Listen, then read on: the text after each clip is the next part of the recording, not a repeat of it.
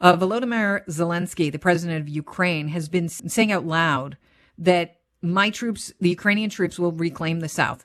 He repeated the plan numerous times on addresses, uh, during interviews throughout the summer, right up until last month. We are going to take back the South. And yesterday, Zelensky's plan came into focus. A deception was in full swing as Ukrainian troops Sunday successfully pressed their swift counteroffensive in the northeastern part of the country. Now, I know the deception was a big part of the D Day invasion. They made the Germans think they'd be attacking a different beach. Is this what happened this time in Ukraine? Andrew Rasiulis is a defense expert with the Canadian Global Affairs Institute, joins the show right now. Welcome to the program. Great to have you on. Thank you very much, Kelly. So is this a similar thing? It's it's all about deception, make your enemy know or think you're going this way and attack from a different vantage point? Yes, but I like your introduction. The difference between Normandy, D-Day, and this operation was that in the Normandy operation, the Allies did not attack in the deception area on the Calais. They actually went for the real objective. Now, in this case, uh, the South is really the strategic objective for both Russia and Ukraine, the Crimea and, and Kherson. That's the real strategy here. But the Ukrainians attacked at the deception, so they caught the Russians off guard. True, but the, the operational impact is that the war as a whole does not change. The momentum certainly is in the Ukrainian side. This is a major operational gain for the Ukrainians. But strategically, the front remains solid in terms of the south. The Russians still control the vital land bridge. So that's where we are. Right. So, what exactly happened during this counteroffensive? They were uh, going to reclaim Russian occupied areas of Kharkiv. Is that correct?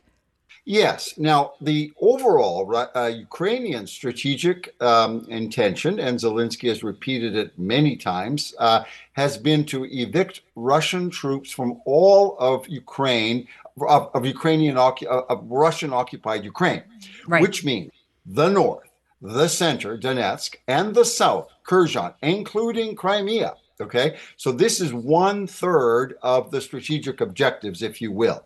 Okay, so now they, they've achieved that. Very important. The Russians are obviously going to react to this. They are already moving and reacting. I don't know what the Russian general staff will come up with, but they will now play their cards and we'll see where it goes. But the war's not over. This mm-hmm. is an mm-hmm. important game for Ukraine. We give them that.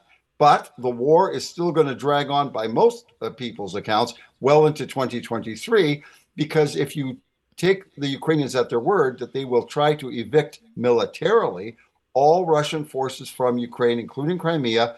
This is not going to be over anytime soon.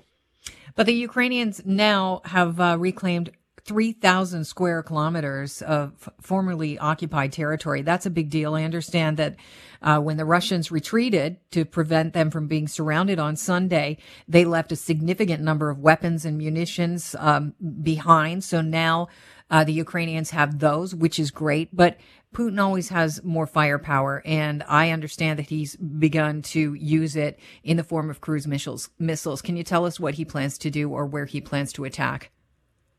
Yeah, so I, I don't know what he plans to do because this is uh, well, Russian, you know what I mean. But where where we're seeing him push back. Yeah. So what? Okay. So what we can say is that uh, we we know that they have fired some some uh, long range artillery systems into Kharkiv. That's already happened.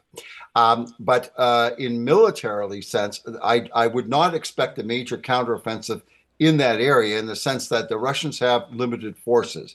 The Russians have not mobilized. This is a key distinction. They still have that option, but politically, Putin, up till now, has not felt strong enough politically in Russia to mobilize. That is like full scale, you know, bring up all the resources and then and then put them into a war situation.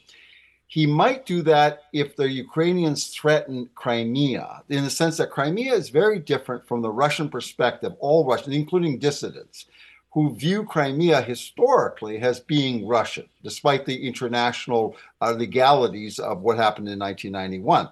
So, uh, if the Ukrainians threaten Crimea, then I could see the Russians and Putin moving to mobilization, which would again change very much the texture and the scope of this war. Okay, but let me just now, can I just interject for a second because I'm not yeah. um, well versed in the area of military. When you say mobilization, um, what we're seeing right now, or what we have been seeing, is an invasion. Mobilization would be different.